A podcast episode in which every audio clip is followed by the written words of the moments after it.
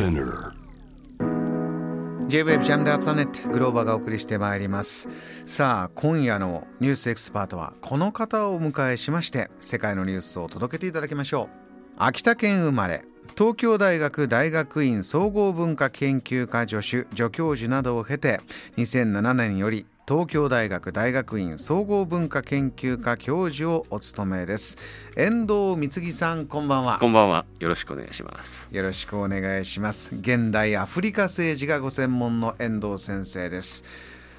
えー先生の実体験も含めて伺っていきたいと思いますがまずはアメリカとアフリカの関係ですね、えーバイデン大統領はアフリカの未来に全力投球をすると発言をしたんだ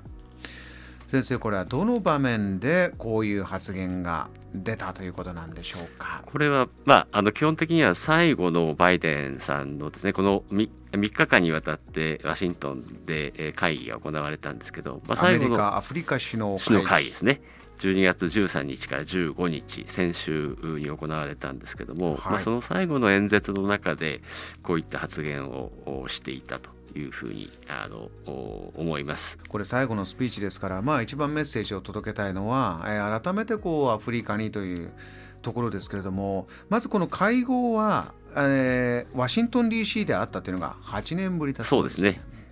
今までの経緯をご覧になってきていて今回のこの発言先生はどんなふうに感じてますか？そうですね、まあ、8年ぶりということですので、この前、あの同じくワシントン DC で開催された会合を主催したのはオバマ大統領の時。でそれでその次に大統領になった、えートランプ大統領っていうのは、まあどまあ、むしろアフリカに対してはほとんどま関心を示さずですねさらに部別的な発言までしたということで、まあ、アフリカ諸国からはかなり、まあ、アメリカは本当にこれからどうなっていくんだとアフリカとどう関係を作っていくつもりなのかということに対しては非常に強い警戒感を持っていたと思います。でそれに対して、えーまあ、近年ですねあの中国あるいはそのロシアといったような国々が、まあ、アフリカに接近するという動きが、まあ、よく報道されてきました。で日本も今年えー8月にチュニジアでティカッドという会合を開催したわけです。でまあ、中国はそれに先駆けて昨年あの中国アフリカ協力フォーラムという会合を開き、ええ来年えーロシアはロシアでまたサミットを開くといううんいろいろな形で、えーアフリカにいい各国各地いろいろな国々があー、まあ、あの接近を迫っているとはいいう中で、まあ、アメリカとしてもやはり自分の立ち位置をアフリカで示さなければならないとうんいうそういった思いからですね、まあ、今回のお民主党政権下バイデン政権下でこの開催を決定したということだと思います。遠藤先生あのそれだけ多くの国が、えーこうしたアプローチを、えー連続的にしているというのは今まであったパワーバランスがやはり変わってきていて何か力の空白があるとそこを誰が取るんだとこういう状況なんですか？そうですね、まあ、一つは、えー前回もちょっとお話に出ていたと思いますけれど西アフリカ地域で旧フランス植民地だったところで、えーイスラームの武装勢力の台頭に対して、まあ、フランスがさまざまな掃討作戦をしていたわけですけれども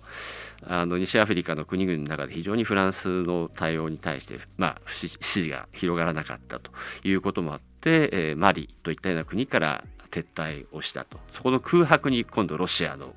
ワグネルが入ってきて、えー一定の支持を集めるような、まあ、見方もあるということですし、まあ、ロシアのプレゼンスはそういった軍事的な側面に限られてるんですけどただ非常にやっぱり特徴的なアプローチをしているとえいうことに対してアメリカはむしろやはりロシアが、えーアフリカに関与を強めることはアフリカの安定にはむしろつながらないんだという戦略的な観点に立って今回のような会合を開いているということになっていると思います。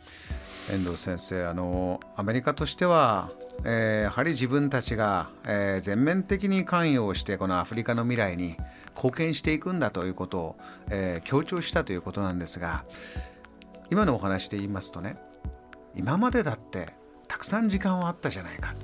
えヨーロッパアメリカがこうアフリカ大陸を、えー、どれだけ豊かにしてくれたか。いや我々はちょっと次の選択肢を考えたいんだよというそういった地域も出てきてるんでしょうか。そうですね、えー、おそらく、まあ、アメリカにとって、えー、見る、まあ、アメリカに対するそのアフリカの国々の思いっていうのはかなりやっぱりなんて言いますか、えー、はっきりしないっていうか、まあ、アメリカの立ち位置がやっぱり政権が変わることに変わりますので、えー、共和党になると今の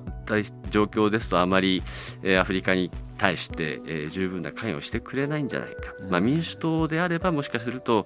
えー、当面はしてくれるかも実は昔は共和党もですね結構、えー、あのブッシュ政権期などは頑張っていたんですけどトランプ政権のように非常に保守化が進んでまあ、自分の国をまず最初にっていう風なスタンスになりますと、はい、本当に長期的にそういった傾向がアメリカ社会の中に続く中で、えー、アフリカに継続的に関与していくのかということに関しては今回のおそらくあのバイデン政権の政策についてもおそらく若干の距離を取って見ているというようなところはあるんじゃないかと思いますね。あのその国々によって、えー、立場や姿勢はえー、違う温度差もあると思いますけれども、えー、このアフリカこの大陸として、えー、今後を見た場合にずっと言われているのはやはりこの経済の面で、ね、とにかく中国が、えー、大変影響力を持ってきてるんだよとこの方向性というのは強まっていくんでしょうか？そうですね、まあ、中国のやはりプレゼンスというのは今後もおそらく数勢的には強まっていくというふうに思います。で中国も、まあ、今回あのバイデン政権の下でもアフリカの大陸の自由貿易圏ということとの関係を重視するという指摘をしているわけですけれどもこれは同じように中国も同じことを言ってるわけです。ですからそこを一体どういうふうな形で、えーまあ、中国なりアメリカなりがですね、えー、関係を構築していくことが具体的に可能なのかというあたりが今後おそらく見ていくべきポイントになってくるんじゃないかなというふうに思ってます。あのバイデン大統領としてはこのやはり今起こっているえ、ウクライナでの戦争ですよね、えー、ロシアに対して、まあ、強く非難をしている立場ですからこれに、まあ、アフリカの国々もやはり同調してほしいんだという呼びかけもありました。この点についてアフリカの国々というのは、えー、どういったリアクション、えー、どういった反応なんでしょうか？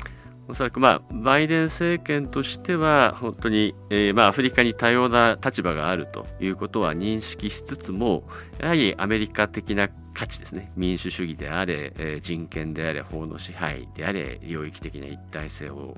まあ、守ろうといったような価値を、まあまあ、アフリカの国々に対してまあ訴えかけたかったという側面は強いんですけどいまだにやはりアフリカの国々の中には、まあ、そこだけではやっぱりロシアとの関係は考えられないと。いろいろな観点からやっぱり中期的長期的に、えー、まあ、あのロシアとの関係ということを考えるし今回のウクライナ戦争に対する態度というのも、まあ、そのおそらく局面局面でですね変えていくんだろうと思うんですね。ですからあ、まあ、なかなかこうこのウクライナ戦争も長期化していく中で、えー、果たして来年ロシアが予定しているそのサミットを開催っていうことが果たしてまたできるのかっていうこともあるんですけど、おそらくそのタイミングに向けてアフリカの国々としてあるいはさらにはアフリカの地域機構であるアフリカ連合としてどういう形でそのロシアと向き合うつもりなのかということを自分たちでもやっぱり形作っていかなければならないという局面になると思うので、まあ、アメリカも試されてますけどアフリカの国々もおそらく試されるというフェーズに入ってきているというふうには思います。JAM The Planet